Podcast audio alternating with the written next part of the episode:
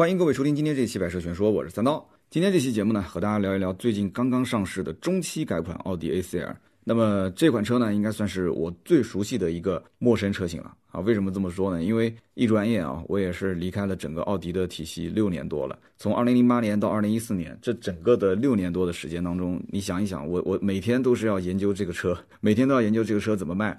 如果奥迪 A4L 在我的手上卖不出去的话，那我在原来的这个单位里面的这个销冠的地位啊，我们团队的销冠的地位肯定就是保不住了。奥迪 A4L 一直是奥迪整个体系里面台柱子的车型啊，换句话讲，甭管这个车能不能挣钱，这个车一定是仓库里面啊保有量最大，而且是客户的需求量最大、卖的最好的一个车型。那么这个车呢，一直卖得好，那么好卖到什么程度？就是几乎进店的客户都不用去介绍啊，来的客户大部分都是直奔这个价格而来。那么为什么大家不纠结呢？因为至少在我们以前那个年代啊，就是很多客户他会有这样一种想法，他会觉得说，就是奔驰太高调，然后呢，宝马是暴发户开的，那么也就是开奥迪像个文化人，所以说这个没有文化的老板他也喜欢啊，他想当个文化人。那么有文化的人呢，他也喜欢啊，他会觉得自己就是文化人，他就要买一个有文化的车。所以呢，这恐怕就是可能奥迪的官方都没有想到这个车畅销的原因。换句话讲。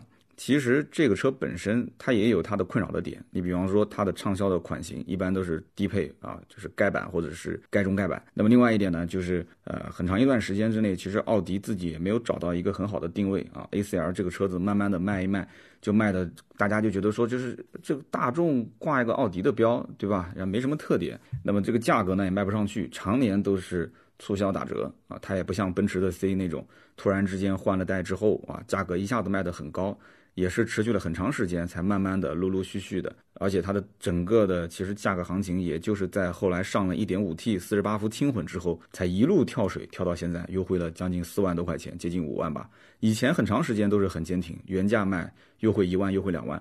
所以说，奥迪 A4L 这个车其实真的很值得聊一聊。那么现如今，为什么我说这个车呢，又是我一个熟悉的陌生车型呢？因为。二零二零年了，这个年代其实奥迪的新款 A4L 这车我接触的已经没有以前那么多了。貌似啊，开奥迪的 A4 的人也是不像以前那么的常见了。基本上开奔驰 C 的、开宝马三的，甚至开凯迪拉克的都很多，雷克萨斯都很多。但是选择奥迪 A4 的人好像就不像以前那么那么普遍。而且现如今，其实说宝马是暴发户的，觉得奔驰高调的人也是少之又少。你说这年头谁能算得上是暴发户啊？啊，谁能算得上？除了拆迁啊，拆迁现在也不是说有那么多的平房可以拆，对不对？商品房拆其实也挣不了什么钱。这年头真正暴发户的头衔已经是被网红啊。摘得了这个头衔，网红。所以大家想一想，做正经生意的根本就没有几个说能快速赚钱的。那么网红赚钱的速度真的是太快了。我最近看这抖音上的直播，我的个天哪，那简直！我看了那个整个全网，它有个排行榜嘛，哇，真的我都不我都不想说，这个说的太有点刺激心脏了啊，有点刺激我的心脏。很快，其实。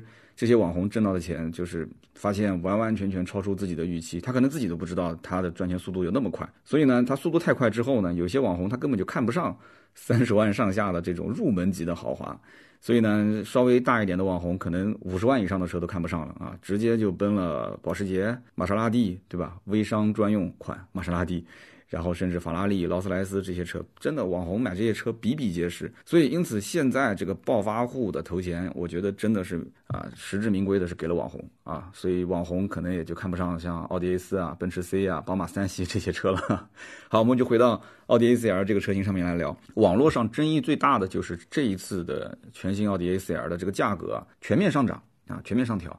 虽然说上调的幅度不大，但是给客户的感觉不是很好。为什么？因为大家会想说，这个奥迪的品牌力明明就一直在下滑，对吧？那为什么这个价格还往上调呢？这是置之于死地而后生，还是怎么回事啊？其实大家可能有所不知啊，就是奥迪 A4L 去年是豪华品牌同级别，就这个车型同级别当中销量冠军啊，你信吗？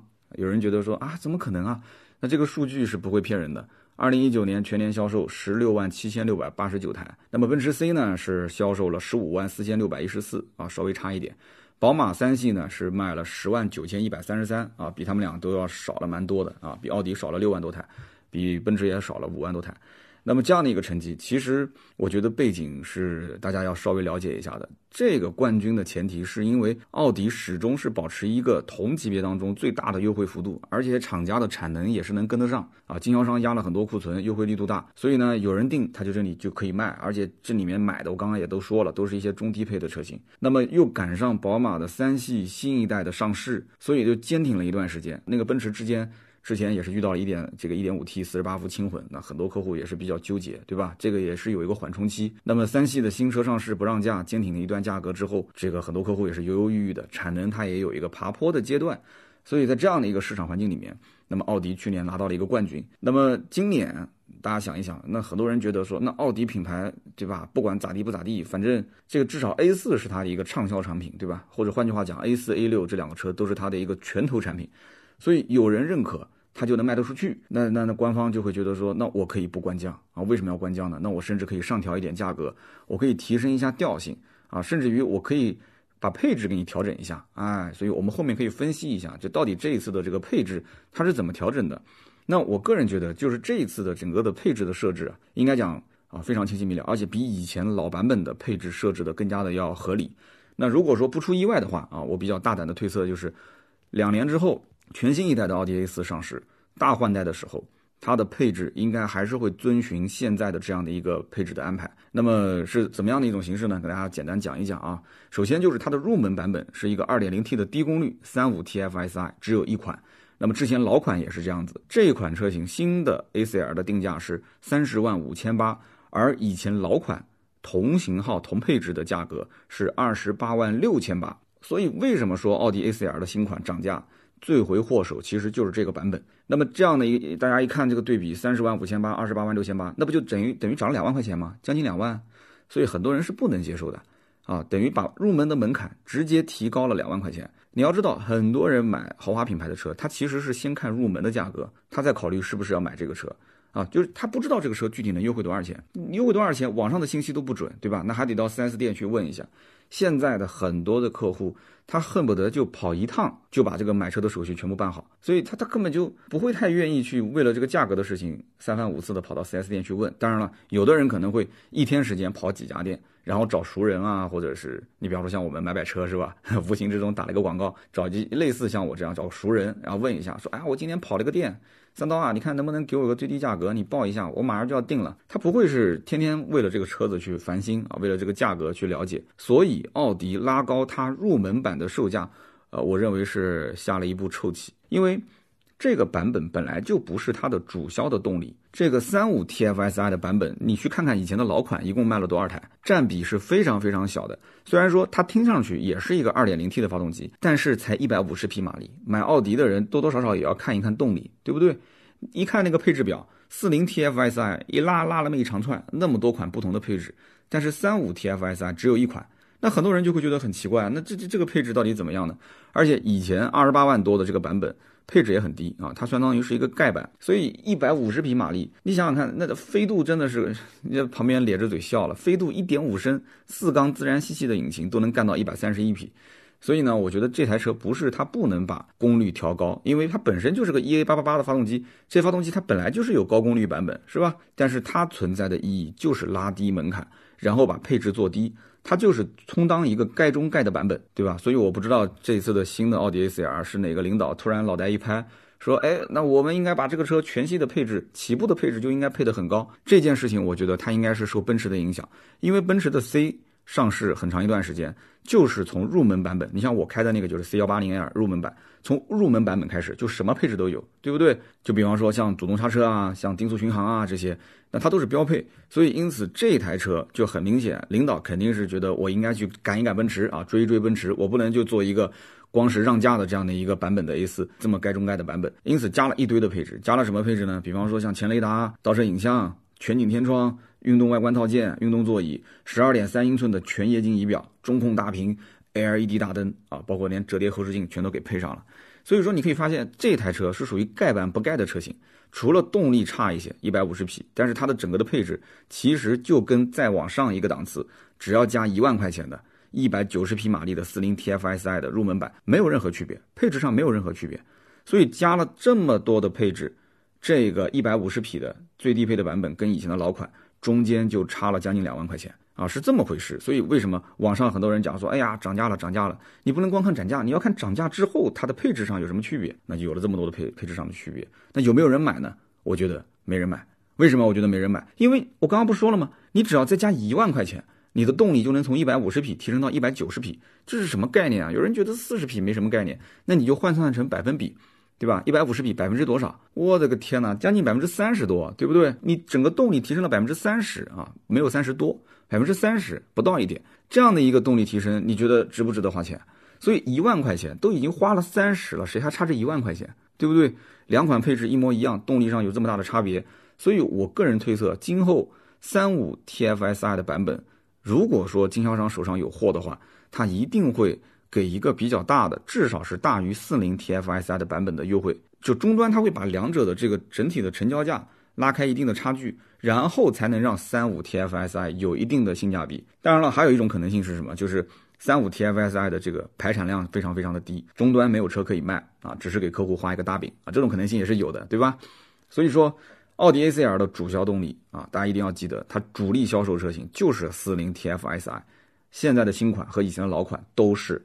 那么四零 TFSI 呢，它又分成啊低配的时尚型、高配的豪华型以及四驱版本的 Quattro 啊豪华版本。那么一听到奥迪的 Quattro 版本，很多人就开始兴奋了，说啊这个奥迪这个 Quattro 都是独门秘籍，对不对？买奥迪没有 Quattro 就没有它的精髓。但是我想跟大家讲，就是不是所有的奥迪车上用的都一样。这很多人可能也都知道这里面的原理。奥迪的 A4L 上面的 Quattro 叫做 Quattro Ultra 啊，是这样的一个版本。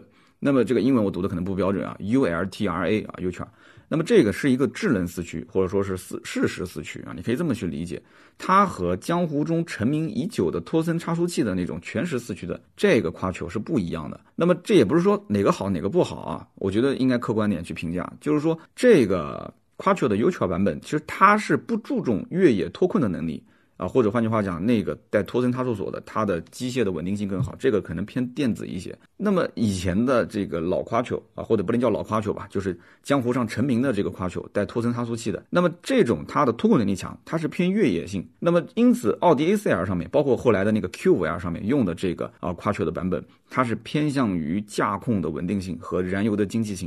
所以在买车的时候呢，我觉得大家一定要知道这一点。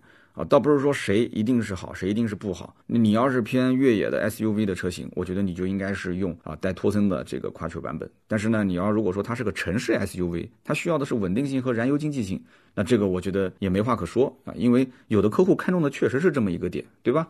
但是呢，对于奥迪 A4L 来讲，有的客户，特别是像东三省的一些兄弟啊，常年都是下雪，他们可能会觉得说，哎。有个夸球，你刚刚也说了稳定性，对吧？燃油经济性，那有胜于无，对不对？聊胜于无，所以呢，看到四驱就比较激动啊。但是你不要激动，我一会儿带你去分析啊，这个四驱版本到底值不值得买？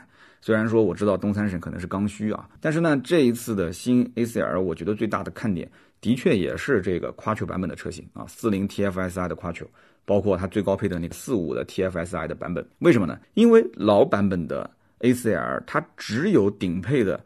就是高功率版的四五 TFSI，它才会有 Quattro 四驱版，其他的版本都是前驱。那么等于说这一次的新一代的奥迪 A4L 啊，全新，它不能说是新一代，叫全新 A4L，它是把四驱的这个配置直接下放到了四零 TFSI 这个版本上啊。那么原来的四零的 TFSI 的顶配是前驱，那么现在你会发现哦，四零 TFSI 的顶配是一个 Quattro 的四驱版本。那很多人觉得很香，对吧？价格好像也没有太多变化，涨了一千块钱。那么我看到各大汽车网站都是评价说，啊，全新的奥迪 A4L 最值得购买的配置就应该是四零 TFSI 的夸球版。啊，高配版。那么我呢不太认可这个说法，为什么呢？的确啊，从理论上分析，你要如果是个技术宅，你去分析它，你觉得说这个的确啊不错啊，这个这个这四零高配没有四驱，现在有了啊，真正值得购买的车型一定是四零 TFSI 的低配版本，三十一万八千八和次低配版本三十四万三千八，这个大家一定要记得。为什么呢？因为至少通过我啊卖这么多年奥迪，再加上现在我跟奥迪的很多销售也一直有接触啊，跟大家沟通。奥迪的客户心理就是这台车打完折不到三十万，甚至于落地三十万，我觉得才合适，才是一个有性价比的奥迪 A4L。只有三十一万八千八和三十四万三千八这两款车优惠个十五个点左右啊，基本上才能满足他们的心理预期。哎，要不然我为什么要买奥迪 A4L？哎，你说四驱版本啊，这车香，对我也知道啊，夸球香不香？香啊，但是我没钱啊，就是没钱，很简单，对不对？三十六万三千八，你你什么时候能打到三十万以内啊？那这是打骨折了啊！如果说三十六万三千八都打骨折了，那三十一万八千八跟三十四万三千八的价格，那这不就是更加香吗？对不对？不就是这个逻辑吗？所以说这是一个点。另外一个点，虽然说四零的 TFSI 的顶配换成了夸球的四驱版，但是你要知道，老版本的四零 TFSI 相当于是个豪华版，就是说它那个版本配置非常高。但是现在换上了四驱之后，因为有了四驱，成本肯定是高了嘛，啊，还涨了一千块钱，但是。配置比以前的老款版本同样的配置还少了不少，所以这个我觉得是不应该的。但是厂家可能会说，那我都给你四驱了，对吧？我就不能减点配置吗？那大家就听一听他减了什么配置。后排侧气囊，这个我觉得真不应该减啊。后排侧气囊没有了，三六零全景影像没了，自适应大灯没了，大灯的自清洗没了，后排遮阳帘这些都没了。那么其他我不纠结，我就想问奥迪的厂家一点：你为什么要把后排侧气囊给去掉？我我真的是百思不得其解啊！你说这个夸球版本开起来四驱，这不是很稳吗？对吧？稳吗？这这这这后排气囊就不要了，对吧？但是我不撞别人，你能担保别人不撞我吗？你能担保吗？哈哈！所以这一点我觉得真的是不应该。那么顶配的四五 TFSI 的版本，它反而看起来我觉得比老款啊稍微有那么一点点的吸引力了。为什么呢？因为以前老款的四五 TFSI 啊就是高功率版本，那么这个版本。一共有两个配置啊，三十六万两千八和四十万一千八。那给大家猜一猜哪个版本卖的好？有人说那肯定是便宜的，两个车差了将近四万。我告诉你错啊，四五 TFSI 的版本的客户，他既然奔着这个版本去，所以他的手头预算一定是非常充足的。这个就有点像买宝马的三三零 i 的这一类的人，我既然冲着三三零 i 去的，我就一定是直奔顶配啊，他是奔着动力去的。那么因此呢，这个奔到顶配的话，那就是四十万一千八。新款的四五 TFSI 的顶配啊，其实它就值一个版本，它不像之前老版本有两个，它就一个版本，售价三十九万六千八，哎，所以很多人一听这感觉价格还还降了嘛。但是我告诉你，这个配置是有增有减。啊，但是呢，它增的这些配置，我觉得还是蛮有看点的。首先，买这个车的人肯定是希望它这个动力各方面更好一点，对吧？然后看上去呢，车子更加的有那种运动感啊，因为它都是冲着动力去的嘛，所以它呢就有了这个大轮毂啊，以前是十八寸的，现在有十九寸的啊，停在旁边。你知道轮毂一大，整个人的这个形象，车的形象就变得更加的大气了，对吧？那么其次，老款以前是要选装皮加阿坎塔拉的这个座椅，这个座椅只要车门一拉开，档次提升非常高。那么因此，现在的新款它不需要你选装，它是标配了。那么还带上了座椅加热。那么还有一个就是也很关键啊，这一个是什么东西呢？啊，矩阵式 LED 大灯，这个往那个车上一装之后啊，两个前大灯就炯炯有神啊，不仅仅是炯炯有神，然后很多人会觉得说，那我就是跟上时代的步伐了，对吧？我买了一个这个四五 TFSI 还是个顶配，结果你你给的我还不是矩阵式 LED，那很多人是不爽的。所以新款我可以这么讲啊，四五 TFSI 就是。为了那些信仰充值的人啊，给他增加了这么的一些配置啊，他一一眼就能看得出来，这些配置是明显就是立马就能看得见的，十八换十九的轮毂，对不对？阿坎塔拉的反毛皮座椅。矩阵式 LED 大灯啊，这些都能看得见。那去掉的一些配置呢，大家可以上网去搜一搜啊。就跟这些配置比起来的话，我估计可能有些人就会自动屏蔽掉了啊。那么，所以我个人推测，四五 TFSI 的版本啊，有可能销量会有所提升啊，但是价格还是有点高啊，三十九万多，就不知道终端的优惠后面会达到多少。那么，就像我刚刚说的，就像信仰宝马的三三零 i 的这一帮人啊，他们会觉得说，那我根本不会去看奥迪的 A 四什么什么四五 TFSI，你跟我说什么？什么六秒几？一个是宝马三三零应该是六秒二吧，对吧？然后这个奥迪的四五 TFSI 应该是六秒七。你不要跟我拖，我不要说我们俩都是什么六六秒俱乐部，我跟你不是一个俱乐部。为什么？因为信仰宝马的是操控啊，功率高低只是一方面，但是信仰奥迪的是 Quattro 加高功率啊，所以你不信你去问问他们俩的车主，肯定谁都不服谁，在一个群里面肯定要吵架啊。我前面聊了那么久的价格，可能。价格方面啊，行情分析是我个人比较感兴趣。其实这一次的中期改款最大的变化，很多人应该也看到了，那就是外观、内饰还有动力上的一些变化啊。动力上就是它的这个发动机加了一个十二伏的轻混。那么要这么说的话，这一次应该虽然讲是一个中期改款，但是看起来像一次大改款，是不是？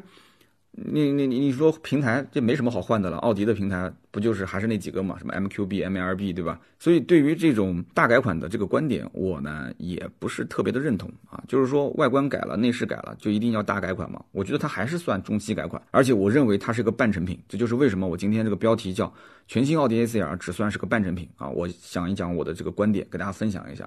首先就是我认为它的这个外观的变化有一点点拼凑感。啊，大家仔细看，它官方宣传也是用了 RS 的套件，但是你要知道，RS 的套件并不是说你把前脸改成类似像 RS 风格的前脸，你就叫做 RS 的套件了。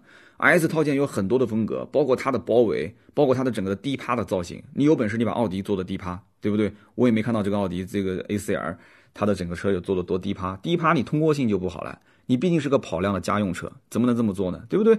那么包括它的整个的尾部的造型啊。这些些小小扰流啊，这些你你都得要把它全部做上去，你不能虎头蛇尾，是不是？所以我觉得它的这个前脸是套用了 RS 系列的风格，但是加了那两个镀铬，我觉得也是一大败笔。我特别反感那两个大的镀铬的这个这个这个造型，太难看了。那么车尾你仔细去看，它就是照搬奥迪 A6L 的车尾，它的车尾包括大灯都很像啊，尾灯都很像，所以它的车尾像奥迪的 A6L，车前面的前脸像奥迪的 RS 的风格，这你不觉得有点首尾不协调吗？是不是就感觉像什么呢？就像就像有些电视台的主持人，上半身穿了个西装，下半身穿了个短裤，就是这种感觉。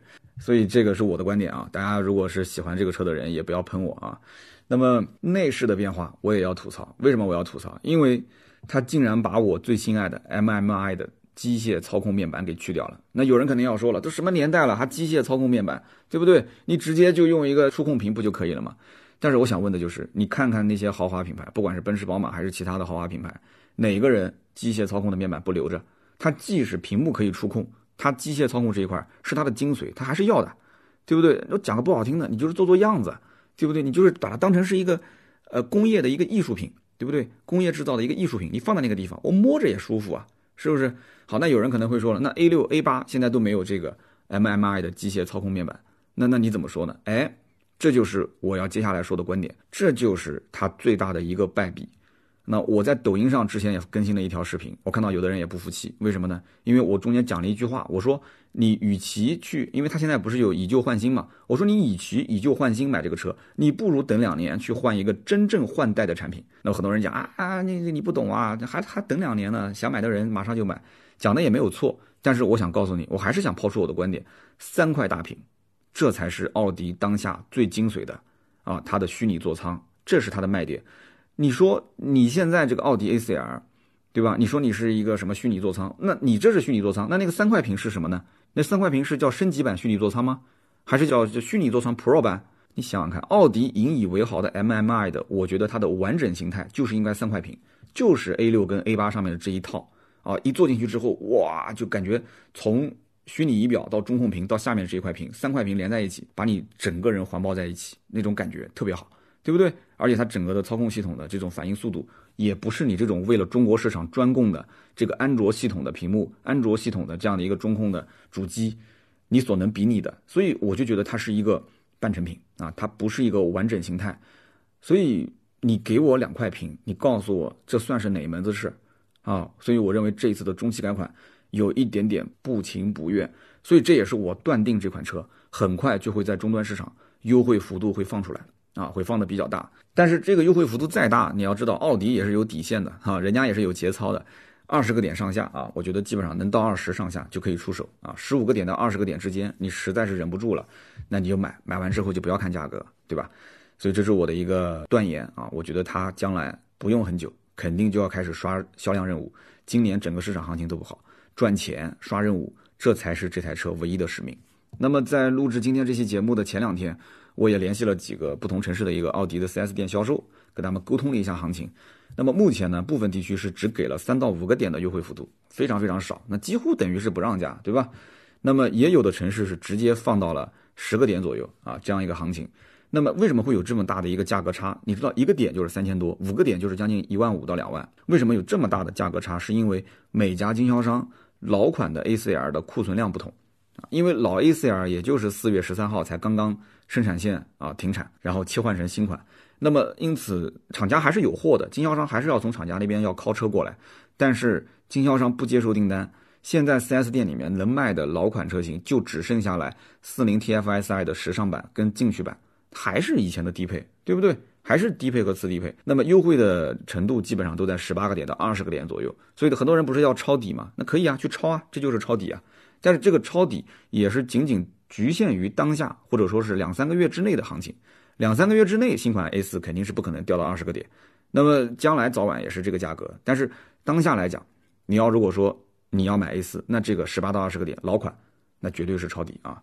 库存清完之后，那很多的一些经销商，对吧？他提前把库存清完了嘛，他就没有任何的顾虑，可以直接开始放价格了。那么现在就已经是八到十个点，但是有老库存的经销商啊，老车在要得先销老车，对吧？老款 A 四，他就得压着新款的价格先不放啊，优先清理老款。那么另外就是厂家这个前期啊，呃，还会支持经销商做一件事情，什么事情呢？这就是我前两天抖音更新的那一条。叫老 A4L 可以原价置换新 A4L，以老换新啊？怎么换呢？原价置换。有人说我的个天，原价置换一分钱都不掏吗？啊，那你是想多了啊！这个原价置换的活动其实也就是为了去吸引啊，包括奥迪的啊忠诚用户啊。但不仅仅是奥迪 A4 客户会看，可能奥迪 A3 啊，对吧？一些开奥迪其他车型的车主他也会看到，哟，还有个原价置换，这还蛮吸引人的。他就想问，那么一问的话，客户线索不就来了吗？所以这个活动跟大家稍微讲一下。啊，看我抖音的人应该都知道啊，我说的已经很清楚了。这件事情其实说到底就是以前的老活动，十年前就有的老活动。以前奥迪的 A 六就曾经有过老 A 六换新 A 六，但是你会发现，但凡是中期改款啊，或者是最后一代车型马上就要换了换代了，这一代车型他会去做这种以旧换新、原价置换。但凡是新一代的车型上市，那全新一代的他坚决不会、绝对不会给你做以旧换新。这个话我放在这，不是你你不信你看。两年之后的全新一代的 A 四上市，你看他给不给你以旧换新？绝对不可能。为什么不可能？因为你这样子全新换代之后，老 A 四的价格二手车市场就不值钱了。你现在是中期改款，差别还不大啊，还能卖上一点价格。所以这个活动它是怎么玩的呢？就是用老 A 四 L 的开票价去补新 A 四 L 的官方指导价。听清楚了，是官方指导价。你拿你的开票价，以前的这个开票价都是十五到二十个点的优惠，开票价格三十万的车，也就是二十五万左右。那么新款的 A 四起步就是三十万出头，所以你至少要补五万多块钱，对不对？补完之后你还要再交个购置税啊，这个纳税光荣啊，值得鼓励。那么因此呢，得必须是用低配换高配啊，你还不能用你的高配去换个低配。你原来买个高配的，那你就得换更高配，所以是这样的一个玩法。那么我当时发了这么一条抖音之后，我看到有人就喷我啊，当然还好，就那么一两个啊，其实就一个啊，那个哥们儿讲说，谁跟你说 4S 店原价置换新车不给优惠啊？谁跟你说？这个 4S 店原价置换就不送保险啊？其实我也没说啊，所以这就是拍视频就最大的郁闷的点，我没说啊，对不对？我没说不送保险，保险是天猫的官方旗舰店给的一个活动，交八千元的定金可以送八千元的这个商业险。但是我的确是说新车是不给优惠的，那这种没办法，一一分钟的视频你必须要肯定的去讲一个观点。但是后来我讲完之后，我跟很多经销商去联系，我可以讲大部分，可以至少讲百分之八十的经销商还是按照原车价去进行置换，就是新车是一分钱不优惠的。但是我后来了解下来，有一些经销商还是有点动摇。为什么有点动摇？因为厂家是他不管你用什么样的方式去做原价置换，反正你只要是原价置换，我就给你补贴啊，补贴一般是在两到三万块钱。那么很多的经销商心想。我拿到这个两三万块钱的补贴之后，有一些人，有些经销商的二手车认证二手车的业务卖得非常好，他可以高价把客户的认证二手车给卖掉，对不对？二零一九年四月一号之后，这个这个开票的车辆嘛，它有要求，而且公里数好像是不能超过三万，还是不能超过两万啊？二零一九年四月一号之后的车，所以他是有能力去卖出去这个新车的，所以他就可能在新车方面，我刚刚讲的新车是指置换的车啊，那么它就可能在全新的 A 四上面。稍微给一丢丢的优惠，我也可以相信，我可以大胆的推测，他给的优惠一定也是不可能超过，就是你正常去购买的优惠。你正常购买基本上都是八到十个点啊。那么因此，它这种置换政策其实就是一种玩法。那么给大家做个提醒啊，如果真的你要这么玩的话，你跟经销商也可以跟他谈一谈啊，新车的这个价格行情。那么也不要忘了拿这个八千元的商业险，而且很多的一些 4S 店现在还会有这个保养的赠送啊，保养的赠送也可以跟他要。前期买新车肯定都是这么一种玩法。千万不要吃亏。那么今天这期节目呢，其实我们聊的就是奥迪 A 4 L 的这个全新的版本，对吧？那么聊了这么多之后呢，我也想讲一讲，就是关于今年的豪车市场的整体行情。那我个人肯定是看跌的，我相信大部分人肯定也是看跌，对吧？那么这场疫情的影响，应该说对于中高收入人群影响还是蛮大的啊。那么对于他们来讲的话，以前可能对价格敏感度没有那么高，但是现在它的敏感度一定会提高。啊，所以你的价格变动啊，优惠的变动啊，对他来讲都会有一个比较大的一个刺激吧。啊，那么今年的整体的豪车市场的任务，我个人推测铁定也是完不成啊。不仅仅是豪车，其他品牌很多都完不成。那么怎么能让今年全年的最终的销量这个成绩单能够稍微好看一些？你想想看，上面那么多的大领导，那很多都是职业经理人，对吧？很多还有一些企业的领导都是有职位职称的嘛，所以他们肯定是要。要求这个销量任务成绩单一定要好看，那怎么好看呢？所以因此下半年肯定是加足马力生产，对不对？肯定是各种促销行情啊，轮番上阵去刺激消费。所以我的个人观点还是建议把这个购车的日程可以往后推一推啊，七月份之后再根据行情选择出手。那么大家对于我的这个推测到底怎么看呢？我也希望大家可以在我们的节目下方留言互动啊，留言互动也是对我最大的支持。我也会在每期节目下方留言区啊抽取三位，赠送价值一百六十八元的芥末绿燃油添加剂一瓶。那么今天这个节目录制呢，我相信听到这里，很多人可能觉得三刀声音有点疲惫啊，的确也是，因为今天呢我是二零二零年第一次出差啊，我现在人是在浙江湖州的一个酒店里面，时间也不早了，今天事情特别的多。那么这两天呢，这个又是拍视频，又是做直播，然后晚上又要录音，所以呢，这个声音确实有点疲惫。那么大家多多见谅啊。那么下面呢是关于上期节目的留言互动。上期节目呢是我们聊的这个途昂 X 的一个降价啊，然后我就看到一个很有意思的留言啊，是我们来自于美国的一个听友叫 Gary Texas 啊，Texas 是叫 Texas 吗？啊，德克萨斯的 Gary 是吧？他说，呃，我就是美国的大众途昂的车主。当时我选车的时候，我压根就没有在意什么 MQB 的平台，我当时看的就是空间、价格还有质保，啊，对比同类的竞争品牌啊，我当时就觉得这个要么就是第三排很鸡肋，对吧？比方说像上一代的啊，他说不是最新一代的汉兰达，上一代的汉兰达我觉得就是很鸡肋，要么就是空间够用，但是价格超出了预算啊，比方说像途乐和 QX 八零，我勒个乖，那这是超绝对超预算了。他说你要知道大众在美国。为了挽回声誉啊，排放门嘛，对吧？排放门，为了挽回声誉，可以说是在美国是跪着卖的啊，真的是跪着卖。所以我呢，当时选的是次顶配四驱，然后带这个 R Line 的这个运动套件，比顶配少了全液晶仪表，厂家的报价是四万五千美元。那么按照汇率的话，大概折合人民币是三十一万五。哇，这是它顶配的价格。他说这个车型选好之后，我去谈价格，4S 店还给我减了一万块钱。他说真的是非常的爽啊。那么我自己又增加了四百块钱啊，那么四百四百美金，就是买了美国的一个保养的服务啊，美国大众的一个保养服务，四百美金的话是八年大保养和小保养全免啊，但是不包括易损件。我的个天呐，好幸福啊！他说最终的我的出门价格折折合人民币是二十三点八万，我还是非常满意的。那么再说说质量，其实大众在美国六年十二万公里整车质保也算是不错了。我的个乖！大众为什么不给我们六年十二万公里的整车质保呢？啊，真的是跪着在美国卖啊，真的是。所以呢，这个你中奖了，那我相信你国内应该也是有亲朋好友啊，你可以留个地址，然后直接寄到你亲朋好友的家里。然后下面一位听友叫做特立独享 CQ，他说啊，我今天这一期节目非常认可三刀的观点，大众把中国市场研究的非常的透，包括消费者，包括竞争对手。呃，三刀分析了本田和丰田，但是呢。我觉得你是不是应该再分析分析别克的昂科旗，还有就是马上要国产的福特的探险者。那么大众这段时间对价格调整，其实我觉得它也是对两个美系的对手造成比较大的困扰啊，提前设置障碍。一个呢是刚上市不久，一个呢是即将上市。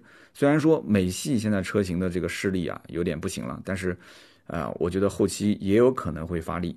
那特立独行这位兄弟，我觉得美系车。日子基本上也就这样了，我不看好它后期再发力，包括这个国产的福特的探险者，福特探险者上来之后，肯定有很多人会说好好，而且配置一定会很高。啊，定价我觉得你看现在的福特的锐界你就知道了啊，价格呢它也不会往下调太多，因为它要给终端留一个让价的空间，所以我个人觉得福特如果真的想要去打这个市场，重新崛起的话，应该要走现代的路线，就是韩国现代的路线，就是把姿态放低，它还是有偶像包袱嘛，对不对？你看那个现代现在的车子定价上市之后，iX 三五、iX 二五，那定的多给力啊！上来直接就是瞄着中国的这个自主品牌的价格来定啊，配置也不低。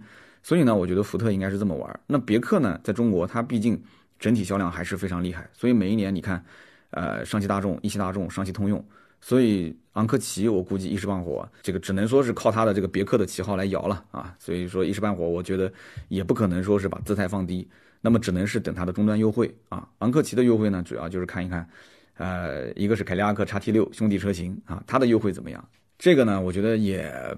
不能太指望，因为凯迪拉克，我觉得叉 T 六这个车型后期应该放量放的应该不会太大，优惠幅度会有，但是呢，它就算优惠很大的话，我觉得对于昂科旗的影响，除非两者之间的差距拉得很小啊，但是这又很矛盾，因为凯迪拉克的车主呢，很多也不会去看别克，但是多多少少有些影响，昂科旗可能还要再看看昂科威啊，昂科威跟昂科旗之间两个车长得实在是太像，那么七座是不是刚需呢？那不是刚需，我可以买个高配的昂科威，对不对？所以呢，这里面我觉得还是看他自己怎么玩啊。别克其实只要战略部署的好一点的话，在中国还是可以再玩几年，问题不大啊。就是三缸确实是导致它的影响还是蛮大的。那么第三位听友，他的名字叫做葡萄烫，他说：“三刀你好啊，我是从旧手机一直听到新手机，但是一直都没有留言，确实很惭愧。”他说：“我主要就是上车听，下车我就结束了。那么等我想起来的时候，我下一期又开始更新，又接着听，然后就在这样的一个循环当中。”所以呢，我听音频的时间很长，呃，有的时候两三天，我等到你就是一周的更新完了之后，我就加在一起听。然后呢，我就发现喜马拉雅可以用倍速听啊，用倍速听感觉特别好啊。其实你就是想说我时间太长了嘛，然后你用倍速来听，我语速已经很快了，对不对？用倍速听，我试过一次，我自己都听不清我讲什么。